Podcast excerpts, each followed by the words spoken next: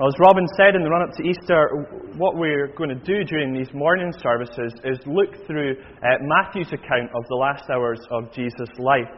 Um, and what Matthew does as he records these events is not merely to note down the facts as they happened, but rather he records them in such a way uh, to teach us. He wants to teach us what the purpose of Jesus' coming was. He wants to teach us what the heart of the gospel is, the heart of the good news of Jesus is all about. And we'll see that central to that gospel for Matthew and for us here today is the cross of Jesus. Uh, this passage that we are going to look at this morning takes place on the eve of Jesus' uh, crucifixion as he prays in a garden called Gethsemane. And as Jesus contemplates the cross in this garden, I think that we get perhaps one of the clearest pictures of what actually happened in the cross. Probably even more so than when Matthew actually records the crucifixion itself. It's really, uh, it's really no overstatement for me to say that this passage has to be one of the most breathtaking passages in all of Scripture. And it's a timely message for us today because we need to see that this is what we are all about as a church. This gospel is what we proclaim. This gospel is what we will continue to proclaim. This gospel is what lies right at the heart of our fellowship.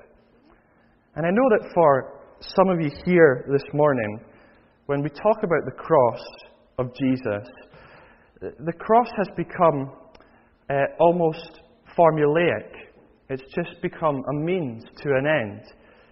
Uh, for some of you, it doesn't affect you like it used to. And that's why when we sing songs like we just sang, they're really powerful because we want to recapture the wonder and the impact and the power that the cross has had and continue to have. And I pray that actually, as we look at this passage, you will feel the power and the wonder of the cross.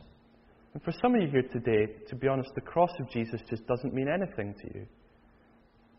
Well, I hope that as we look through this passage, you'll see why this is central to everything that we believe as a church, why this is central to the gospel, and why it is wonderful as we have just been singing. So let's turn and read the passage. Um, it's Matthew chapter 26. It's on page 997 of the Blue Church Bibles, Matthew chapter 26, and we'll read from verse 36 through to 46. And Jesus went with his disciples to a place called Gethsemane, and he said to them, Sit here while I go over there and pray. He took Peter and the two sons of Zebedee along with him, and he began to be sorrowful and troubled. And he said to them, My soul is overwhelmed with sorrow to the point of death. Stay here and keep watch with me. Going a little farther, he fell with his face to the ground and he prayed, My Father, if it is possible, may this cup be taken from me. Yet not as I will, but as you will. Then he returned to his disciples and found them sleeping. Could you men not keep watch with me for one hour? He asked Peter. Watch and pray so that you will not fall into temptation. The spirit is willing, but the body is weak. He went away a second time and prayed, My Father, if it is not possible for this cup to be taken away unless I drink it, may your will be done. When he came back again, he found them sleeping because their eyes were heavy. So he left them and went away once more and prayed the third time, saying the same thing. Then he returned to his disciples and said to them, Are you still sleeping and resting? Look, the hour is near the Son of Man is betrayed into the hands of sinners. Rise, let us go. Here comes my betrayer. There are some moments in life where you've got to make a big decision. A big decision that will radically determine what your future will be. Will I marry this person? Should I accept this job? Should we start having kids? These are big events that do determine what your future will be, and what decision you make in that moment can have massive consequences. Well, in the history of humanity, there has been two monumental events in which not only the fate of an individual, but the fate of the entire human race has hung in the balance. And both these events took place in a garden. The first began way back at the beginning of time when God created the first human being, Adam, and he placed them in the garden with his wife, Eve. And he told Adam and Eve to obey him. And if they did obey him, they would have life and fellowship with him. But what we read in Genesis 3 is that Adam and Eve chose rather to serve themselves, and they disobeyed God and rebelled against their Maker. And as such, the entire human race was placed under the curse of God. And we, by our nature, are rebels against God, choosing to ignore Him, choosing to serve ourselves. That is our default nature. And it means that by default, we are alienated from our Creator. That's why there's wickedness, that's why there's brokenness, and that's why there's suffering in this world. The first event in the Garden of Eden, done by our father Adam, has meant that we are all cursed and under God's judgment.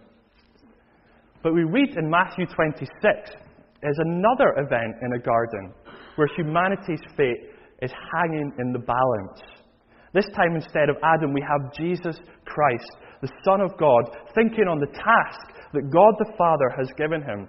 Jesus has come for this moment. He has come into human history to undo what Adam has done. He has come to reconcile us, to take us back to God. And if he obeys God, if he does his Father's will, it will mean that salvation will be made possible for everyone and reconciliation will be available to all mankind. If he doesn't, then there's no hope for us. The cross, which is now starting to loom on the horizon of Matthew's gospel, is where the salvation is going to be achieved. But it's here in Gethsemane that we can see what is going to happen at the cross and how that salvation will be possible. And as we look through this, I want us to feel the power of the cross, the power of what is actually happening here. And I want to bring out three points from this passage in Gethsemane that I think emphasize what Jesus is about to do on the cross. Three points, you'll see them on the back of your service sheet there. Three points that help us to understand Gethsemane, three points that help us to understand what Jesus did on the cross.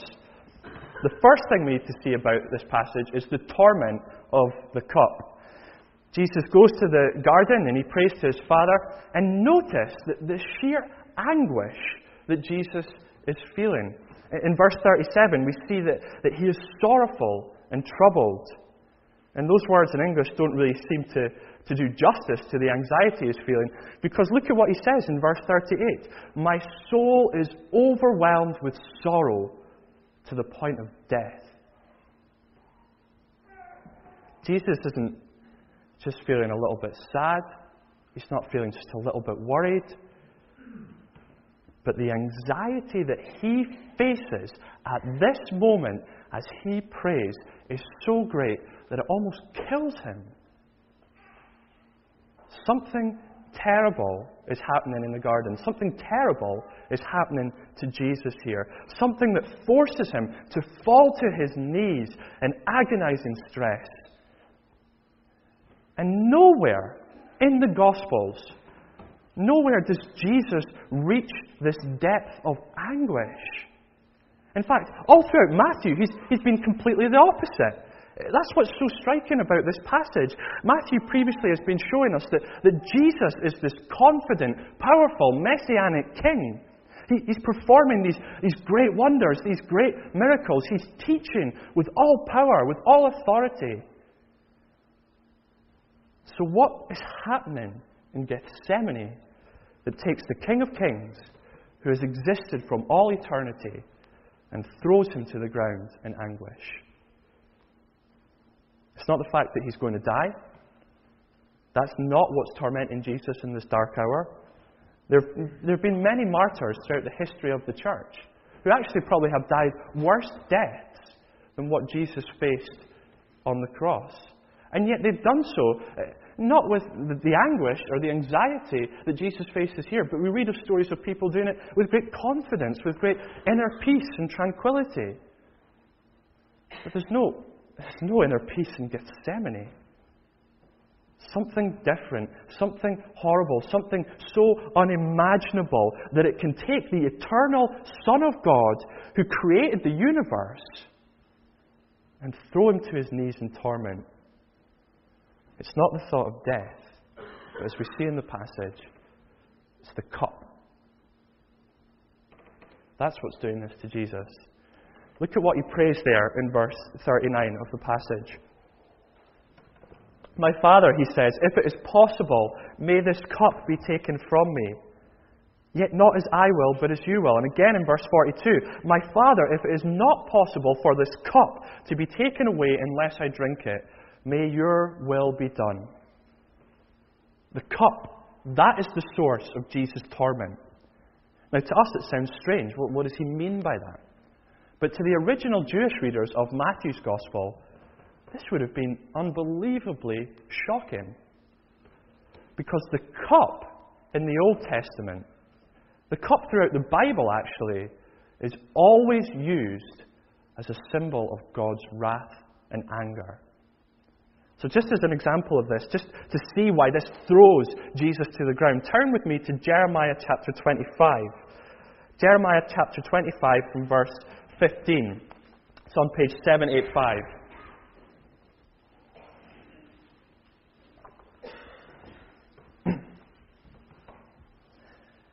Jeremiah 25:15. This is what God says. This is what the Lord, the God of Israel, said to me.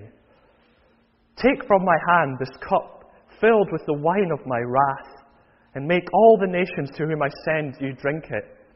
When they drink it, they will stagger and go mad, because of the sword I will send among them. So I took the cup from the Lord's hand, and made all the nations to whom he sent me drink it. Jerusalem and the towns of Judah, its kings and officials, to make them a ruin and an object of horror and scorn and cursing as they are today. That's what the cup is. It's God's fury and God's wrath, which Jeremiah describes and which Isaiah and Ezekiel both describe as being so immense that it just levels nations. And that cup is what Jesus is about to drink on the cross. That cup is what he is praying about as he is in Gethsemane. And the very thought of it crushes him. But the reason he'll do it is because this is how he is going to save us. Because the cup of God's wrath that he is about to drink is the wrath that we deserve. All the, all the wrongdoing that we've done in life, all our vile thoughts and words and deeds, that's what alienates us from God. God cannot let any form of evil go unchecked or unpunished because He is a good God. He is a holy God. But rather than us facing the wrath we deserve, God has found a way to make us right and still punish our sin. And it's by Jesus stepping into our place and drinking the cup of the wrath that we deserve.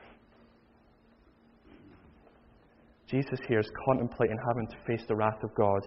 He's contemplating being ripped out of that love of God the Father that he has known for all eternity, being torn away from that. Do you see what our salvation will cost? You see, Jesus in Gethsemane, he stands on the edge of the furnace of God's fury and he gazes straight down into its terror, and he knows that if we are to be saved from it, he has to be cast into it. That's what levels the Son of God. Brothers and sisters, if the mere contemplation of the cross is doing this to Jesus, imagine the horror of when it actually did happen. I can't, can't illustrate I can't illustrate what happens in the garden because there's nothing like this. There's no event in history, there's, no, there's nothing in reality that is analogous to what is happening in this garden, to what Jesus is facing, no amount of suffering, no amount of anguish that we experience as a church or as individuals will come close to what Jesus is experiencing here in Gethsemane. If there is to be any hope of us being brought back to God, Jesus has to drink this cup. This is what he has come to do. And here we see the second thing that's important to understand about Gethsemane the obedience of Christ. The obedience of Christ. This was another striking thing about this passage. Although he is in agony as he contemplates the terror of the cross, nevertheless, Jesus is still wholeheartedly committed to it. He's committed to doing his Father's will. Look at what he prays. If it is possible, take this cup away from me. In other words, the burden of this is so much that it's unbearable. But look at what he follows that with. Yet not as I will, but as you will. And again in verse 42. If it's not possible that this cup be taken away from me unless I drink it, may your will be done. Three times he prays. Father, is, is there any other way that I can rescue these people? Is there any other way that I can do this without having to drink this cup? And there's just silence from heaven. Three times he prays for the cup to pass. Three times he is met with silence. Because there is no other way. And although the pain of this nearly kills him, he is determined to do his Father's will. May your will be done. See, Jesus is the perfect servant of God, obedient to the will of his Father. Robin read at the start of the service, he read a, a, um, a bit from Isaiah 53. And Isaiah 53 was written, it's fascinating, it was written Uh, over 500 years before Jesus came into human history, and yet it's all about Jesus. It's all about this moment. And in that passage, Isaiah tells us that the servant of God, Jesus, will be crushed for our iniquities, and the punishment that has brought us peace will be laid on him. By his wounds we will be healed. Isaiah states that this will happen because it is the will of God to crush him and to cause him to suffer. Because after he has suffered, he will see the light of life and be satisfied. By his knowledge, my righteous servant will justify many. See, if Adam had obeyed God, that first incident in the garden, if Adam had obeyed God, he'd have had life and fellowship with him. And yet he failed to do so.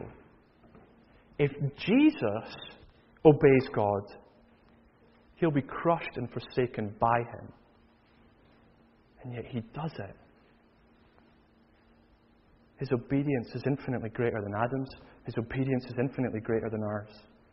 Whereas Adam's disobedience in the garden meant that we are placed under the wrath of God uh, and alienated from Him, Jesus' obedience in the garden means that we can be saved from the wrath of God and reconciled back to Him.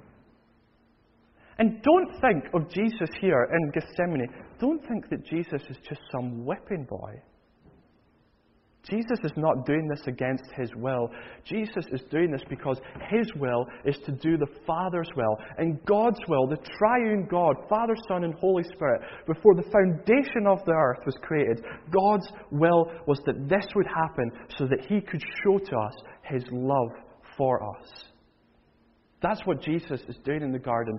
His love for us and his obedience to his Father drive him to continue. He could have stopped. He could have said, Why should I? There's no reason. He doesn't need to do this. God doesn't need us. There's nothing in us that is worthy of this moment, nothing in us that is beautiful or worthy of salvation. Jesus could have said, Why should I throw myself under the weight of divine wrath for them? He doesn't say that at all. He says to his Father, Your will be done. And in verse 46, after that tormentuous night, he rises from his last great temptation and he says to his disciples, Rise, let us go. He is determined to do this. He will save us. Finally, Matthew, I think, wants to emphasize and wants to show us just how much our salvation is dependent upon Jesus and not us by emphasizing the third point the failure of the disciples. The three men that followed Jesus into Gethsemane Peter and the sons of Zebedee, James and John. These men are Jesus' closest followers and friends. And this is Jesus' greatest moment of need. You know, when we go through anxiety or trouble, we like to have friends there to help us get through this. And actually, I think Jesus brings these guys along to help them. Pray for me, support me, guys, help me out. And what do they do? They sleep.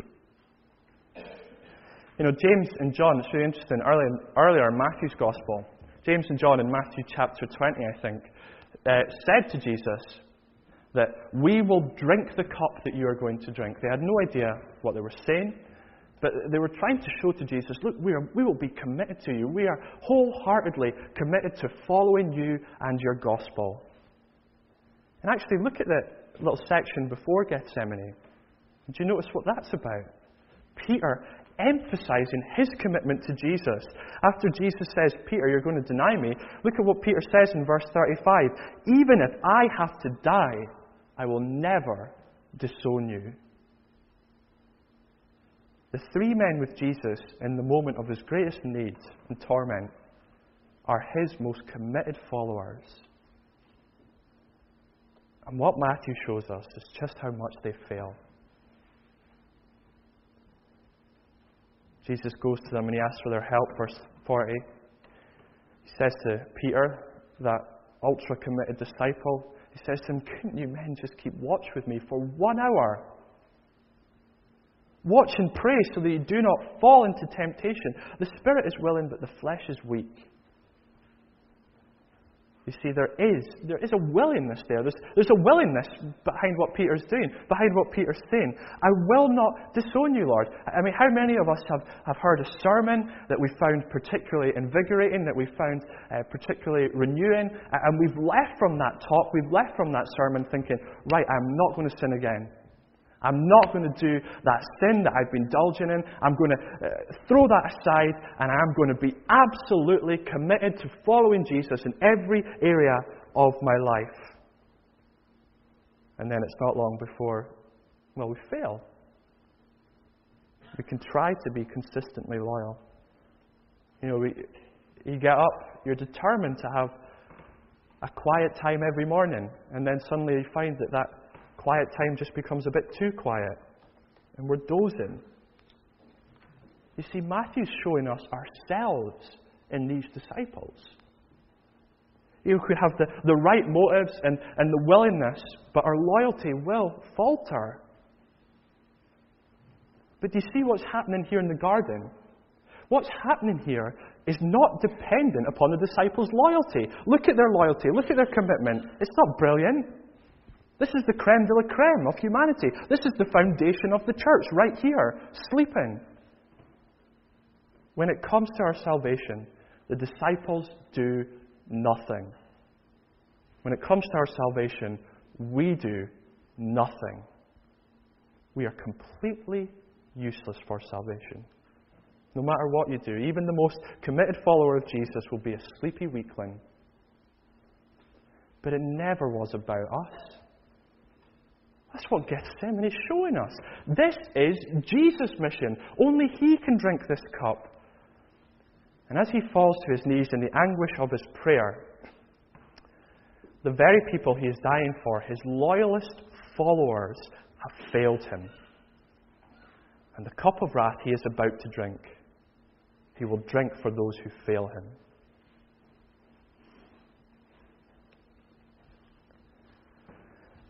I want to wrap this up by taking this all together and ask what do we do with a passage like this, with Gethsemane?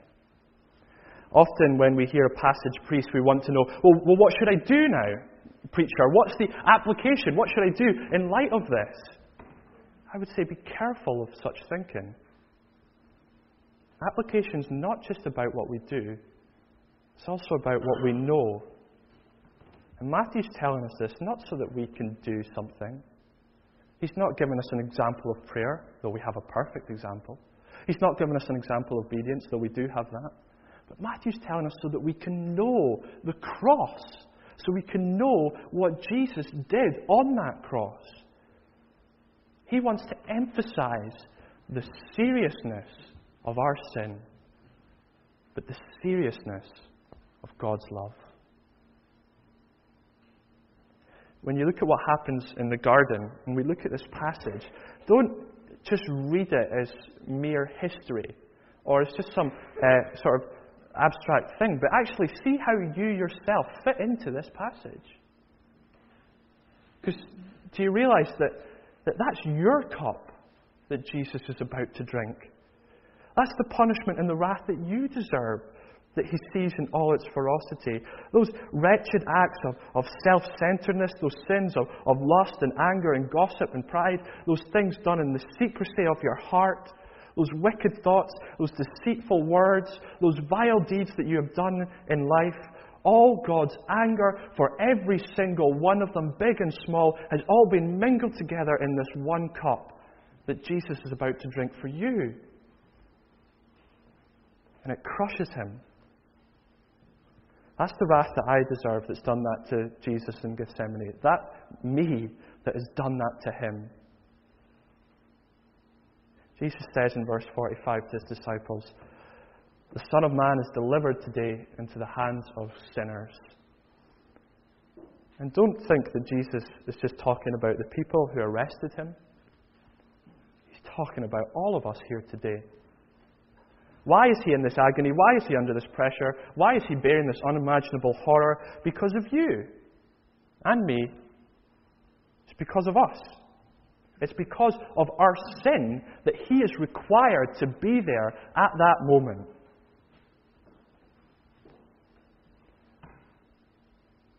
We could say that we are the ones who killed Jesus because it's our sin that required him to be on that cross. It's our sin that drove those nails into his hands.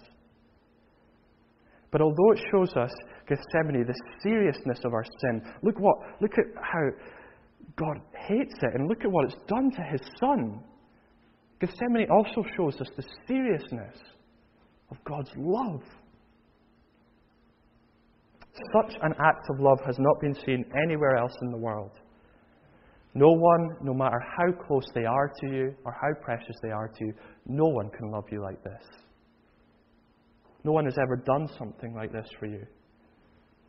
Jesus drinks that cup to its bitterest dregs. All the wrongdoing, the past, the present, the future, all that has been dealt with.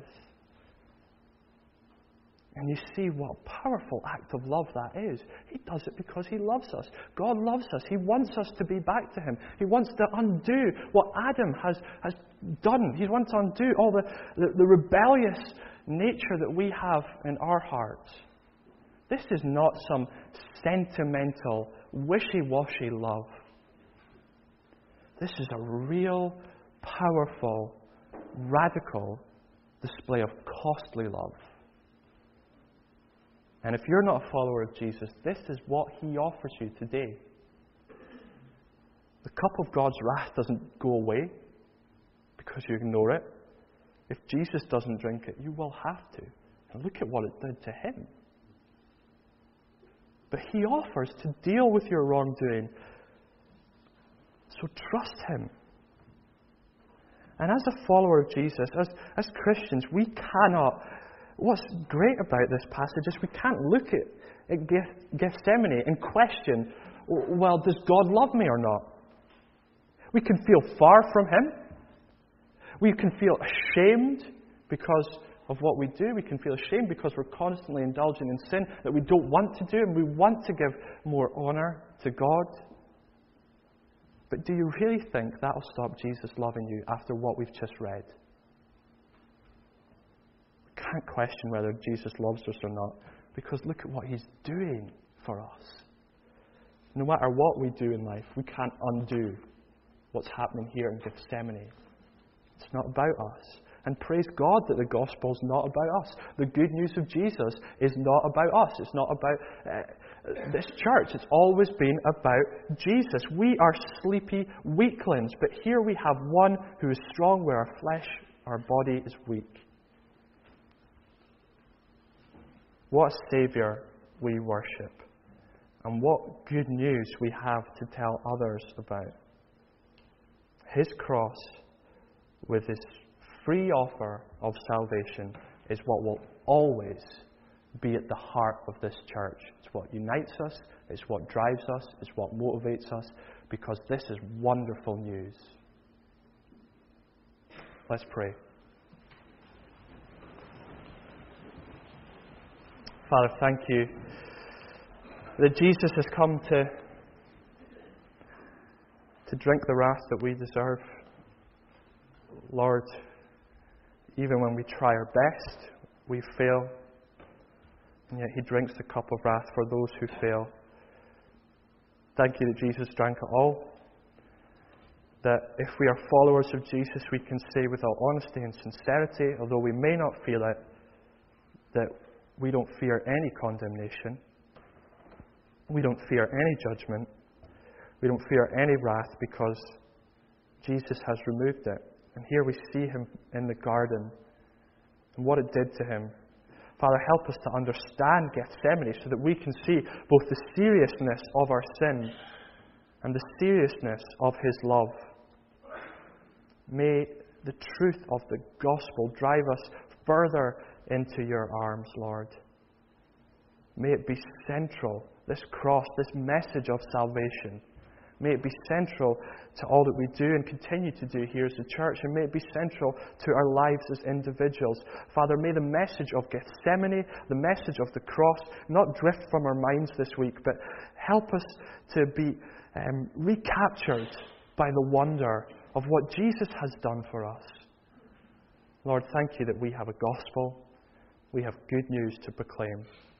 Help us to grow each day in the knowledge and understanding of what our Saviour has done for us. In His name we pray. Amen.